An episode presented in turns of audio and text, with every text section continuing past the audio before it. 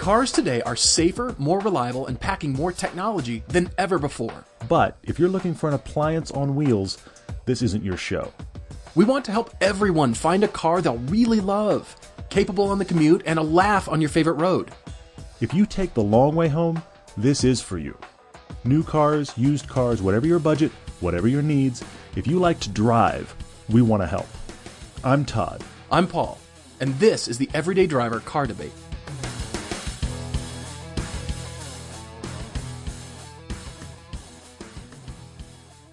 So we're back with a more normal show than last week. If you listened last week, that was our one year anniversary podcast. And we talked about the origins of the show. We kind of uh, laid together the full timeline. Many of you have responded that you really appreciated that because we've given bits and pieces through the years. But it was also fun for us. It was like a weird walk down memory lane to think about. You're right. How did we meet and how did the show start? And it was it was crazy. It was kind of an interesting. Definitely uh, not normal, yeah. as you said. It was fun. No, definitely not normal. Yeah, very true. So tonight we're actually going to try to get back to the reason the show is called the Car Debate, and that is you guys writing in with your requests. If you have your own car debate, I'm going to go ahead and say this now. EverydayDriverTV at Gmail is where to reach us. We're getting piles of email, which is great, but just know that you're sending stuff in now, and there's a lot of it coming in, and we're doing the best we can. We are reading it all. We probably won't get to it all, but please keep sending it in. Tonight we have two very different ones. We've got Jonathan writing to us in Montreal. His family is looking for kind of their third and fun car. But uh, his family is he and his wife and their little son, and so they've got some very specific things there.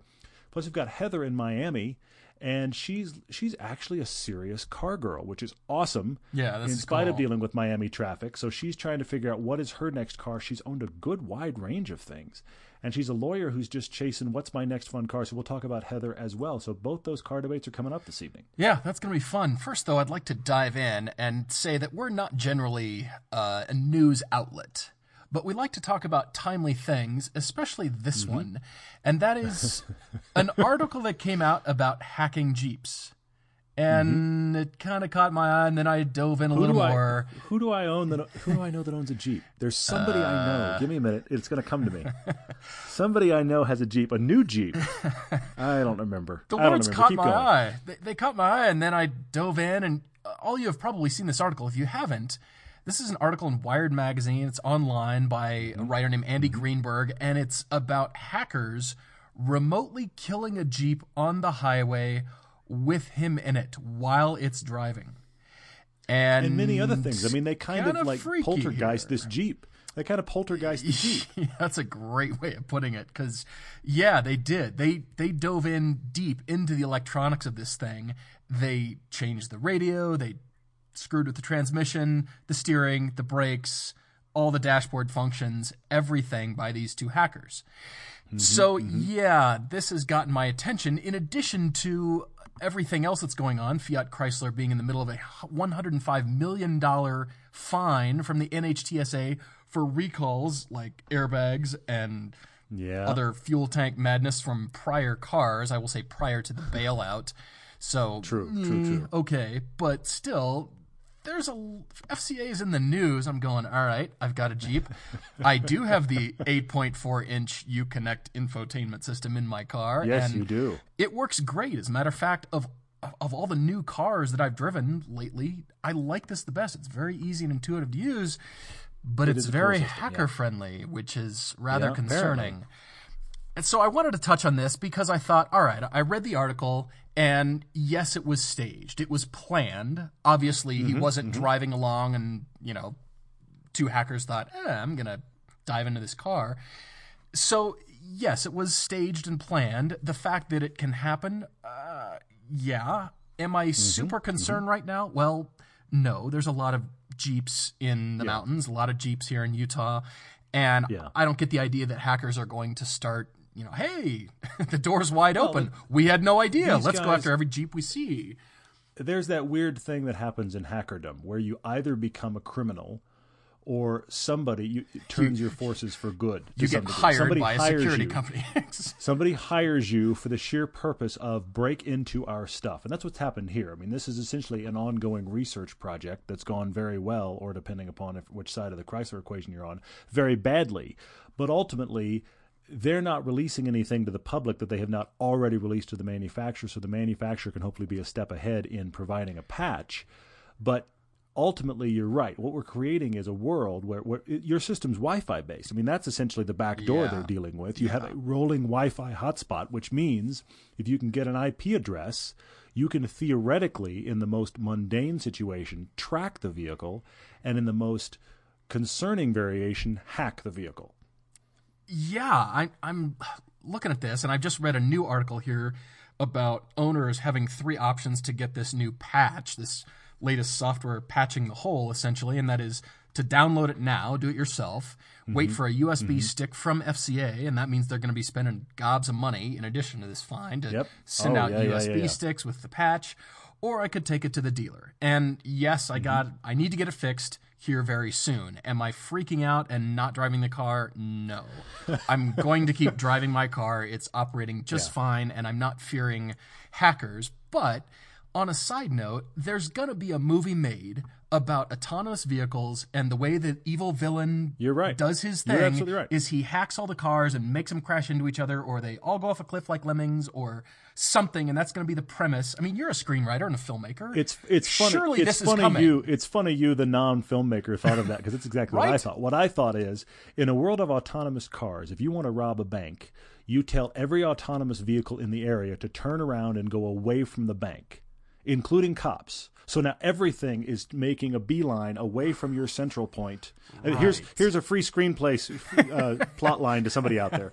Everybody is driving perfectly away from where you want to commit your crime, and so there's no way for traffic to go the other direction, and you've essentially created your own roadblock.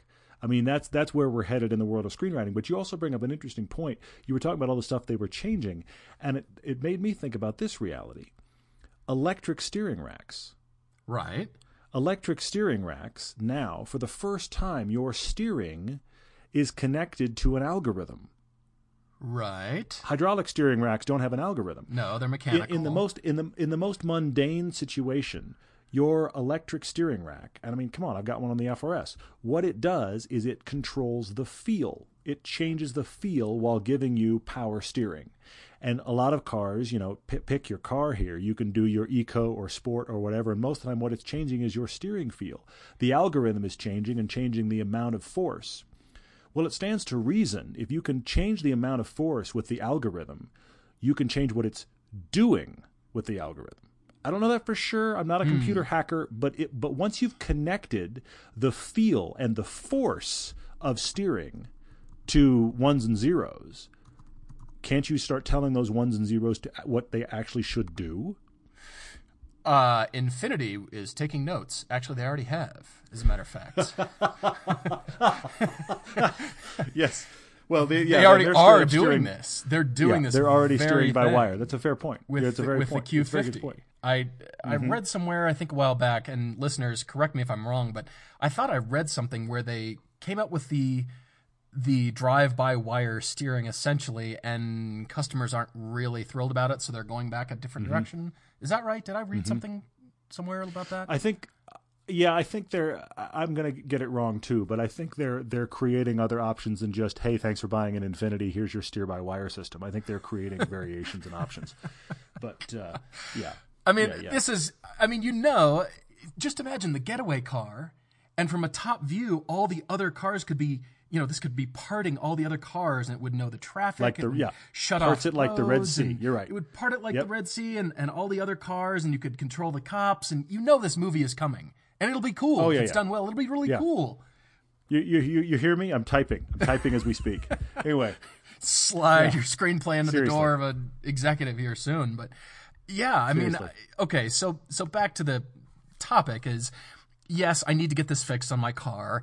Will will this happen in the future? Certainly. If it can be hacked, as we've seen, it doesn't matter what it is. If it's banks, Doesn't matter. restaurants, home improvement stores, you name it, if it can be hacked, they're going after it. And cars are the new frontier because of the way cars are going. This whole autonomous thing, you know, Apple is the unhackable thing. Well, they still, you know, that's not completely true. And No, you yeah, know, exactly. hackers are going to go after this stuff. So, uh, if there are ones and uh, zeros Okay. flowing through its blood in any way, ones and zeros flowing through the blood of anything, it can be hacked and manipulated, and it will be. And I've told this story before. You and I have talked about it in like film circles, and and I'm going to get some of the details wrong, but I'm going to go back to my favorite story in the unhackable domain.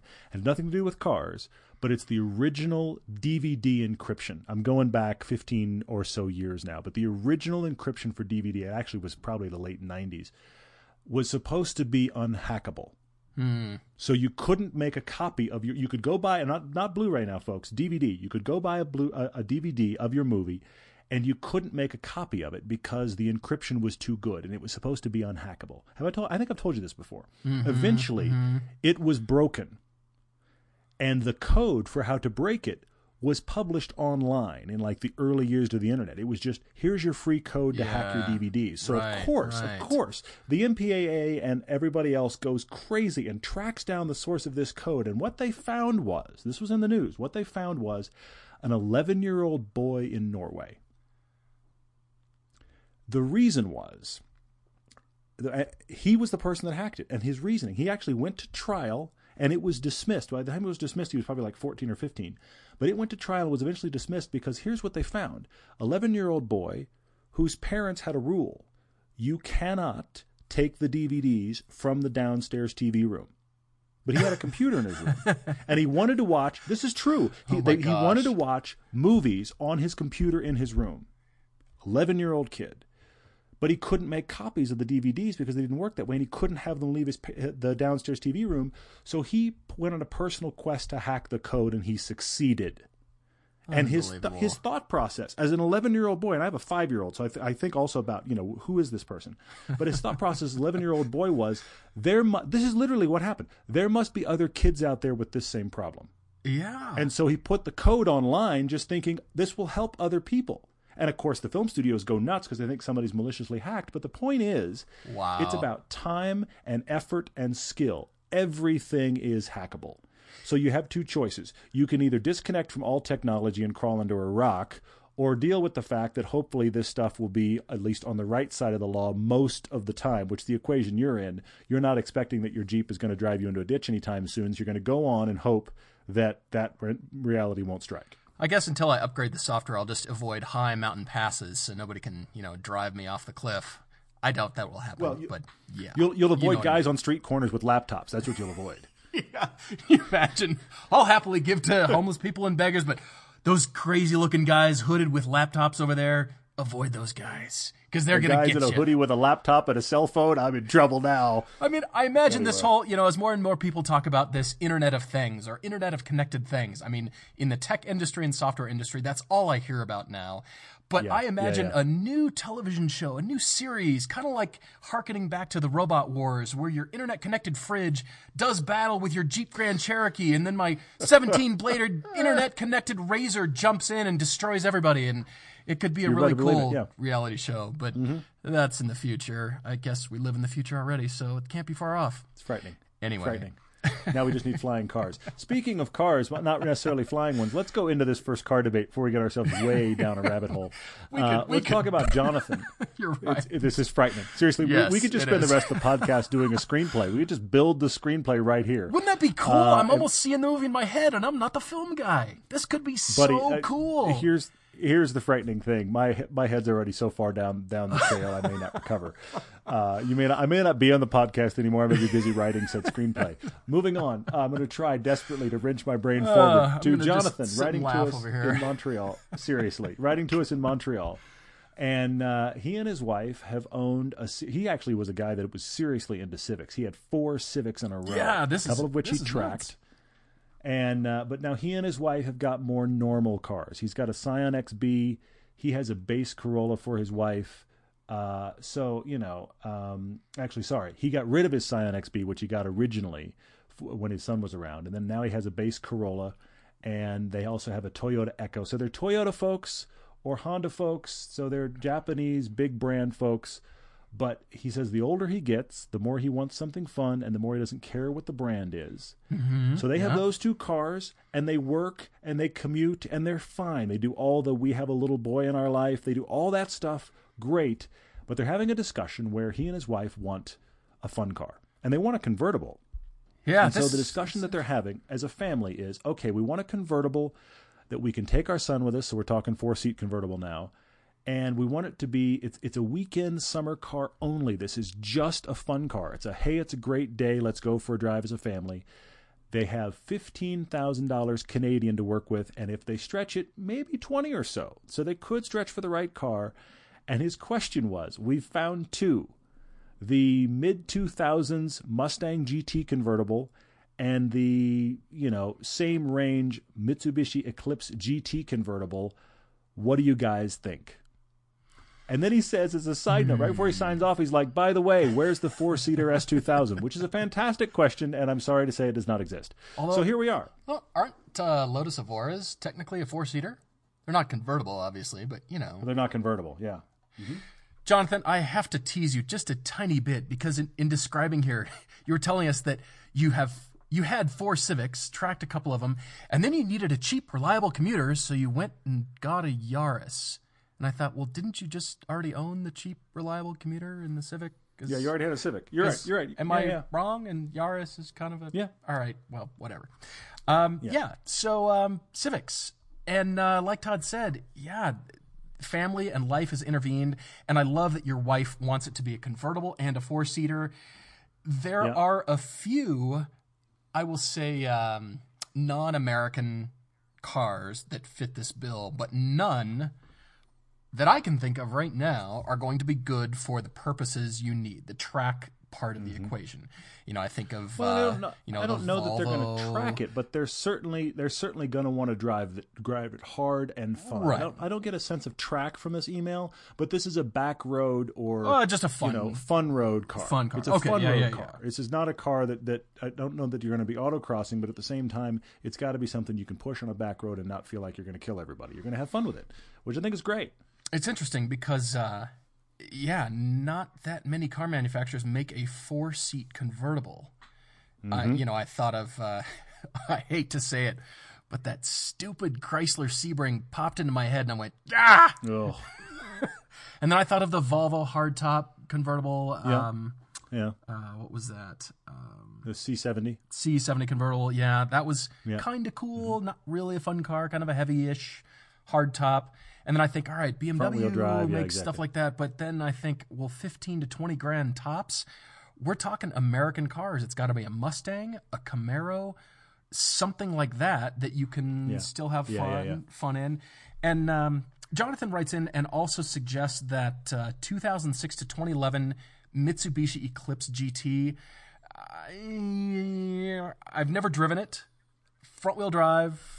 Not a huge fan of the styling. Not a huge fan of the car. And besides the Evo, not a real huge fan of Mitsubishis. And I know I'm going to get Well- blasted for all the Eclipse owners that are writing in right now and say it's an amazing car. But, Well, but I'm but just here's not but here's no no no. I, I here's the thing though. The Eclipse was a great car. Early on, until you're the last talking in the generation 90s, you mean? When it when uh, well yeah until the last generation when it became an also ran. I mean Yeah, when they yeah, were yeah. doing those turbocharged all-wheel drive crazy nutty eclipses that was a really cool in fact that's a car we should fast blast because that's a really cool car that should get some coverage but this last generation eclipse follows the same rabbit trail. I'm, I'm on, on rabbit trails tonight. Fo- follows the same thing as everything else in the Mitsubishi lineup, which is leaving any kind of fun at the door and just headed toward blandness, Yeah. and leaving the Evo by itself. So that late, I. I can't I can't support the, the Eclipse GT with you here, Jonathan. I don't think it's fun enough. I think of the two you listed, the Mustang GT and the Eclipse, I agree with you. I think the Mustang GT is the better choice of those two. You've got to look at the Camaro to see if you can get it for the same kind of money. Yeah, Camaro it's going to feel bigger, bigger than the GT, no question. It might feel too big, but it's going to have great attitude about it. You've got to look at that car. But I've got a couple others I thought of. Oh, you do? Okay. Besides these, Mm-hmm. uh, besides these two American cars, Yeah, but besides the two we've mentioned. Yeah, yeah. Have you All got right. anything else? I'm I'm racking my brain right now, just as far as because I'm trying to keep the price down. You know, I can think of That's the tough part. Easily a bunch part. of You're different things, but again, mm-hmm. maximum budget is fifteen thousand Canadian, and that's like Yeah. twelve ish Well, American. 20, 20k, 20k Canadian. 20K But it- Canadian, the okay. actual max to reach. But here's the thing. I mean, we have to bring up the obvious one here that is kind of headed toward the right direction, which is the Audi A4. There's a four-seat convertible. Is it an overly uh, sporty car? Not really. It's still front-wheel drive. it's it's probably going to feel kind of special and kind of cool if you can get into one. But the one you might get into might have a lot of mileage. It might be problematic to maintain. I, I, again, I'm saying might be. You could be fine, Mm-hmm. but that's the question mark there. But it but it's an obvious one to mention here because it is this recipe. It is a based on a almost performance car chassis. It is four seats, etc. So you kind of got to put it with the GTS and the Camaros of the world. But I have two others Okay. Oh, one that the I Audi. consider one that I consider a wild card, and Okay. one. Look, Jonathan, I don't know that you can do this, but if you could go 25, it'd be my sniper shot. So I'm a tiny bit out of your range, but I've got a sniper shot if you can stretch. I, hmm. I don't know. I don't know. Bring it. I'm very my, curious. My wild card, my wild card is a 90s Nissan 300ZX 2 plus 2. Now, you're already saying, wait a minute, that's not convertible. You're right, it's not, but it's in your budget. It would be a blast of a family car. I don't now, Jonathan. I'm also hoping that all of you and your family are not six foot seven. If you're, you know, normal sized people, five eight to five ten, you're going to be fine, okay? But the thing is, that car has great T tops and a usable hatch.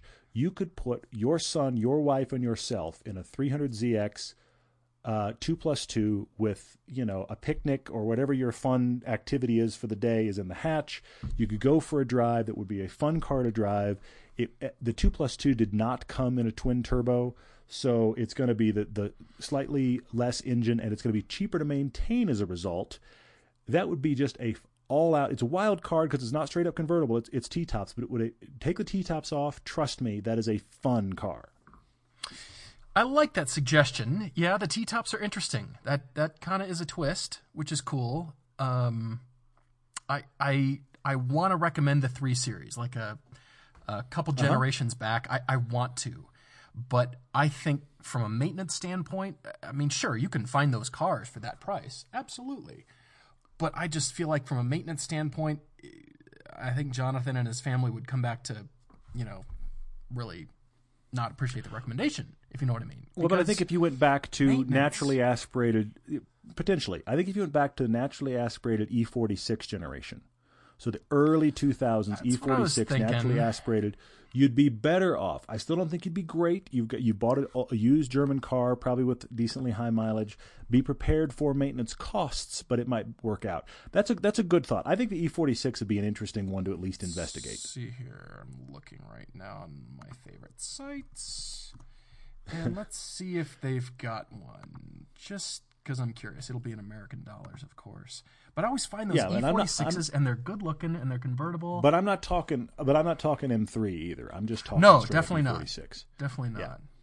But let me give you my Uh. sniper shot, Jonathan. If if you could stretch beyond 20k, and you've said you probably can't, but if you could stretch beyond 20k to 25 or so, I'll tell you what I think does this perfectly. The G37 Infiniti G37 convertible, Ooh, four seats, rear wheel drive, 300 horsepower engine. It's a good looking car. It's actually a hard top convertible. good one. If you can reach for that, that is my sniper shot and done. good one. I like that. And, and I, and I, candidly, the only reason it's not a sniper shot is because I, I honestly think it's probably just outside your budget. But I don't know your situation. I don't know if there's there's there's wiggle room. I looked on Canadian sites, was finding them for twenty six to thirty.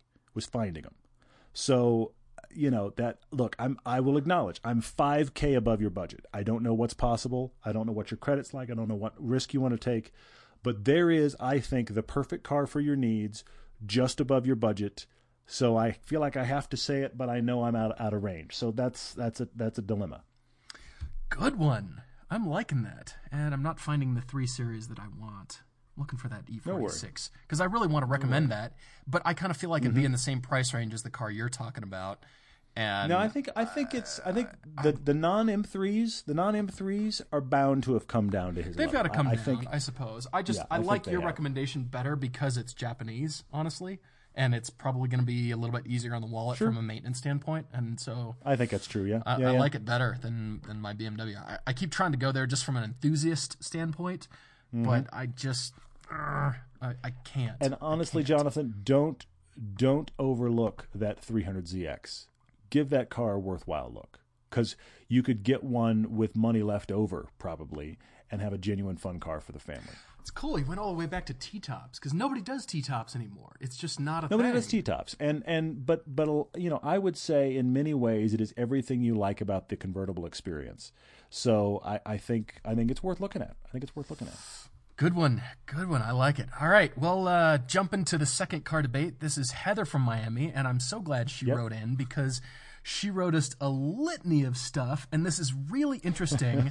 the stories in here very are cool. great, and and it's there's a lot in here, and I will say just up front, I'm guessing from what she wrote in is that she's really considering new because of Yes, a few bu- budget and what she's doing. Oh yeah, yeah. Budget and true. maintenance and a few things. And here's the thing, I, I loved, I absolutely loved her sentence. Do you have any recommendations that meet my speed and comfort and high mileage lifestyle? If you have a high mileage lifestyle, here's the car we recommend for you. Exactly.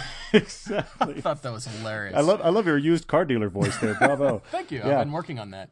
Um, hope to not use it anytime soon. But yeah, Heather. Yeah, nicely done. Yeah. Heather is uh, she's in Miami. She's driving twenty thousand miles a year every week for Mm-hmm. work. And she's saying here it's probably a 60-40 city highway, so less time on the highway. And yeah, we feel But your lots pain of about the traffic lots of down bumper there. to bumper. I mean, bumper to bumper, South Florida. It's your only car at under forty five thousand. But forty five thousand, Heather, is a good budget. oh yeah, this is very owned healthy. all kinds of things. She's owned all kinds of things. I mean, I can't believe the range. I mean, she's had a, a Civic Coupe. She's had a Mm-hmm. Yep. GTI. She's had a Mercedes C300, and her current car is a 2014 Lexus IS 250, which is the base engine of the current IS. Right. And and owning a 2014, that's a fairly new car right now, and so that's what Yeah. kind of made me think, all right, if you're owning a 2014 and you're wanting to get out of that, I thought, oh, why don't you lease something? Nope, you can't lease because you're driving too many miles. So Yeah, it- absolutely. you've got to Not worth it. buy. Not and worth it. That's the that's what led me to thinking Heather wants something new here. So Yeah. I'm I'm all about that, and I've got a couple of things. But here's what Heather says: she loves the Lexus and is the best car she has owned so far. But it's a mm-hmm. little too slow, so she's considering the 2016 IS350 F Sport, which I will say right off the bat, yes, we love the F. Sport. We drove the 2015 F Sport, The- but the brilliant 350 fun F Sport car. If she wants to upgrade to that car, I think she'd be very, very happy. I think the things that are toning down the IS 250 for her and making it a little bit less than she'd like, I think, honestly, Heather, I think 90% of that it would be solved by just stepping into the IS 350 F Sport. I think that's a great choice. What I like about your request, though, is you acknowledge the fact that you kind of feel like a girl racer. You just like to drive fast and you like to drive things hard, and so and you've never bought the same brand twice. Yeah. So you you wanted to make a real point of the fact that considering another Lexus for you is huge and speaks to how much you've enjoyed the brand. So I wanted to give you some non-Lexus options because uh, quite, quite quite frankly, I could say to you, yes, IS to the uh, up to great date to the IS 350 F Sport, call it a day, done, you'll be happy, congratulations. I could say that and wouldn't bat an eye, but I want to give you other options as well. She wants minimum maintenance costs, which is a big factor in the discussion here. True. Because, you know, I again I, I keep coming back to BMW. I want to say go for a E90 series M3, just slightly used, get a really nice one for 45 grand. But if you're putting that kind of high miles, hard miles, Yeah, yeah, yeah. you're going to be paying for the maintenance. It'll do it. Don't get me wrong, the car will do it. It'll be happy just fine. Of course. Yeah, but yeah, yeah. you've got to put the money into maintenance. And so that's why I keep coming back to the Japanese thought. And Mm-hmm. we, we had that um, that triumvirate, that trio of cars, the Cadillac, the Lexus, Yeah. and the new 3 Series. And Mm-hmm. the Cadillac was great. But again, based on what you do, Heather's a lawyer. She said it can't be too crazy. She's okay sedan or coupe, so you know she's open to that. She's also open to SUV, that kind of thing. But for her, she sounds sporty and cool and fun, and so I, even though the Cadillac's cool, I've got to say a cute girl in a hot car does it even more for me. So I, I Yeah. got to say eh, maybe not the Cadillac. That's why I keep coming back to this F Sport because it's that's the hotness right there. That is money. I like that car you know a what? lot. You know what? I'm going to step to the side for a second and say, Heather, what about the Cadillac ATS though? And what about the ATS Coupe? It's a good looking car. Yeah. Oh, it is. I was thinking about that. Good was... handling, excellent handling. You know, it's got a, a good group of colors. I, I, I, look, I'm a color on a car guy anyway, but I love that car in red. Looks fantastic in red. Don't yeah. get it in the weird champagne metallic thing we had in our test car. Please don't do that. but but the ATS coupe you know what? You can get decent engines in it. The handling is fantastic. Now, look, you're commuting in South Florida. I don't know the handling is going to matter much, but that is a car with real presence and real style. It might not be your style, but it has both of those. It's worth looking at. And you know, I had a couple other thoughts because she lists this, this is funny. Heather lists her dream garage in here. She says if money were no object, she'd have a Tesla Model S, a Maserati Gran Turismo, and a Lexus RCF that's an interesting garage that is in some ways informative to some of the options here. Yeah, that is and, pretty cool. You know, uh, the th- the thing I will say about your Lexus experience, it's the same as many people's, and that is the minute they have a Lexus which just runs and runs well, and then when they have to get service, the service is great and the people are nice. A lot of people are like, "I'm only going to own a Lexus." You're not alone. That's very common, but I'd love to get you out of that into something else. Um, I don't know if throw you can, it out there. All right. Uh, what about a 997 Porsche 911? Yeah, 997. You can get one for 45 grand. It'll you be can higher get one mileage. easily for 40. You could get no, no, like a base one, like a like a let's say an 07 or an 08. It's not a new car, but those cars can handle the mileage. It will be reliable. It will be expensive to maintain. I will acknowledge. Yeah, it's still going to be money reliable for for for 45 grand. So I mean, here's the thing: if you if Heather, if you're wanting to go with a warranty, then obviously my recommendation is out. But I just wanted to think of something out of the box for you. And I do honestly think a 911, a 997, which is the generation prior to the current one, get yourself a base Carrera. That car will have plenty of power. I bet you, based on your driving uh, experience so far, it'll be the best car you've ever driven. I bet you it will be. And you know, a, a, lawyer in a base 911, that's kind of standard issue, isn't it? I mean, they drive three series. They drive seriously. They drive three series. You drive Lexus. You drive 911s, and you drive uh, Range Rovers. Isn't that kind of the parking lot? Of? Upon completion of your bar office? exam and successfully passing seriously. it, you just get a Porsche. They just hand one to you as you leave the but, building. I think they they punch I mean, your Heather, card, hand honestly, you a certificate, and hand you a Porsche. It's awesome. I think it's worth. I think it's worth driving, and I say that because the 911 is in a weird category. I feel like in public perception, if you drive a Cayman or you drive a 918, you are a person with a ton of money showing off, and you're a car person. If you drive a 911, you might be that, but you also just might be a person who went, "Oh, I like that car." So you know, Hmm. people that a lot of people that that make really good money in a nice business job that aren't really into cars drive 911s. I don't feel like they turn people's heads as I can't believe you bought that like a lot of other cars could. Okay? So I feel like the 911 doesn't get into and I'm a lawyer drives a 911 doesn't seem too crazy to me. Um, I like that. 997. I like 997 that. too. I'm gonna say you're gonna have to work hard to fit that budget and a 997.2 car to avoid any IMS issues, to you know get the upgrades that they did, the improvements to that car, because you're going to Sure. be putting miles on that thing. So I would not recommend the early 997.1 cars. We've got friends and we've heard some stories, and again, we've addressed this before. Not that it happens, but Unlikely, unlikely, but it exists. I but it exists, and especially if you're doing the high mileage thing. On the other hand, mileage can be a very good thing for a car. It's generally the Porsches that aren't driven that are garage queens and sit around. Those are the cars that have problems. True. You need to And drive. I'm going your to go ahead and acknowledge. I'm going to go ahead and acknowledge that the IMS issue typically was track related. Typically, so- yes, yes. You know, not always, and it, and it's not common anyway. Let's put that out there again. It's not a common reality. There is a fix for it. So even if you found a 997 Generation One, you know, 997.1, which would be the 05, 06, maybe 07s. I forget when the when the break seven. happens. Um, There was something in mid-year in there, I think. But uh, yeah, you get one of those. You could definitely get one of those for your budget. I think it's worth looking at. I know I'm not in the obvious choices here, but I feel like that's one. That and the ATS Coupe are my two that I say to Heather, go drive them. Hmm. I like that. I'm I'm down with that. Of course, Porsche, anything 911 I like.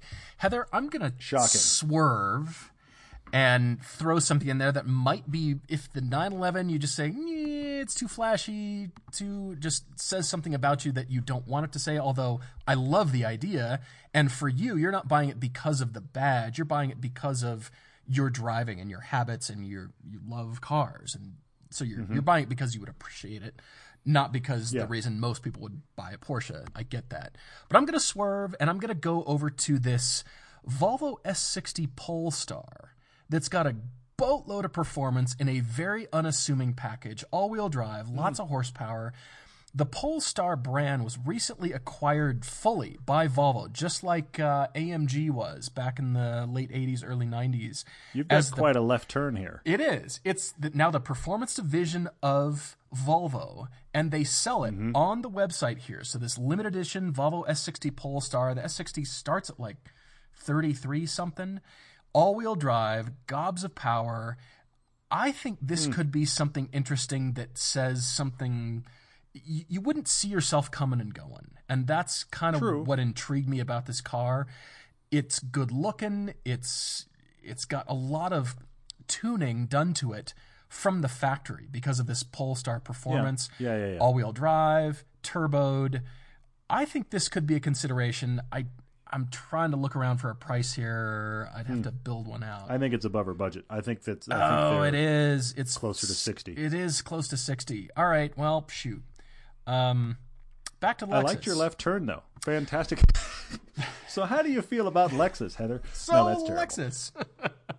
no, I, I just was trying to stretch a little bit, but you know, you could go Mm-hmm. a couple year old S60. You know, the T5s are pretty quick, and every time we get in a Volvo, we go, hmm. This is interesting. How come we never really Yeah. think about this car? It's very conservative and buttoned down in terms of the image that it projects, but that might be a good thing. The Cadillac is probably second. The Lexus is still flashy. I mean, the styling is definitely aggressive and, and head turning. Absolutely. So no, no question. No I, question. I all. like it. I, I'm kind of back to the Lexus. Heather, I'm sorry that was 60 grand. That's a little bit of a surprise, but all right, maybe go a couple year old something or other. Um, unless you want to spend 60 grand and you can, and then you'll, I mean, it'll be nearly as quick and you'll scare Porsches, which could be interesting and cool. Funny. So Funny. All right, things to think about. But I enjoyed the left turn. I enjoyed the left turn. 60 Hopefully something in there- What the? So, something in there, Heather, hopefully has been helpful. We we we've kind of drifted off into the weeds. I feel like so. I'm going to wrench us back and say, if you have not rated this podcast, go to iTunes, give it a a rating of stars, and also give it a comment. Both of those things Yeah. do help us get into the top ten of automotive podcasts, and that top ten is littered with big names. So every time we're up there, that is quite a throwdown on our part. We're little, but we're growing. If you have people that you know that listen to automotive podcasts or podcasts of any kind, please pass this on to them because we bet they'll enjoy it. And we want to hear from you. You have a car debate, write us everydaydrivertv at gmail. If you'd like your car on a fast blast, try that through Facebook. Yes, Facebook, Twitter, everywhere we are slash everydaydriver. Yeah, this is great. At least we're having fun. Hopefully you are too, and uh, you know want to be uh, a little bit entertaining in there. But generally, the the idea is to help you listening, help you find cars that you're really going to love, and that's the reason we started doing this. And you know, if you listen to the podcast from last week. That's the whole reason. That's the whole point because we're having fun and people are loving. You're writing in and saying, "Hey, I got such and such car. It was right in mm-hmm. line, and hopefully it helps." So, when you do, when you end up purchasing something and it whether or not it agreed with what we recommended or not, write us in because occasionally we will come back on the air and say, you know, hey, here's what folks bought, and it, it's fun to share that with listeners. And uh, if you're so inclined, we do have a Patreon account, patreon.com slash everyday driver and that money that do- those donations just go straight back into shooting because we've got a lot planned for the rest of the year a lot of fast blast stuff Huge. already in the can Yeah, yeah, been yeah. shooting Well, like and some- crazy and some big comparisons outside of the fast blast some big comparison road trip craziness going on that we can't even fully share yet but wow okay It's, it's coming. And uh, yeah, the whole point is to better help inform you and us and help you decide what's fun to drive because just like Heather here, I mean, she's spending a lot of time in your cars. I mean, we all are. And, you know, so really, what do you have that suits my high mileage lifestyle? What do you have on the showroom floor? That's what you're writing in about, which I love. all right, I'm done ranting. This is good. thank you guys and girls for listening as always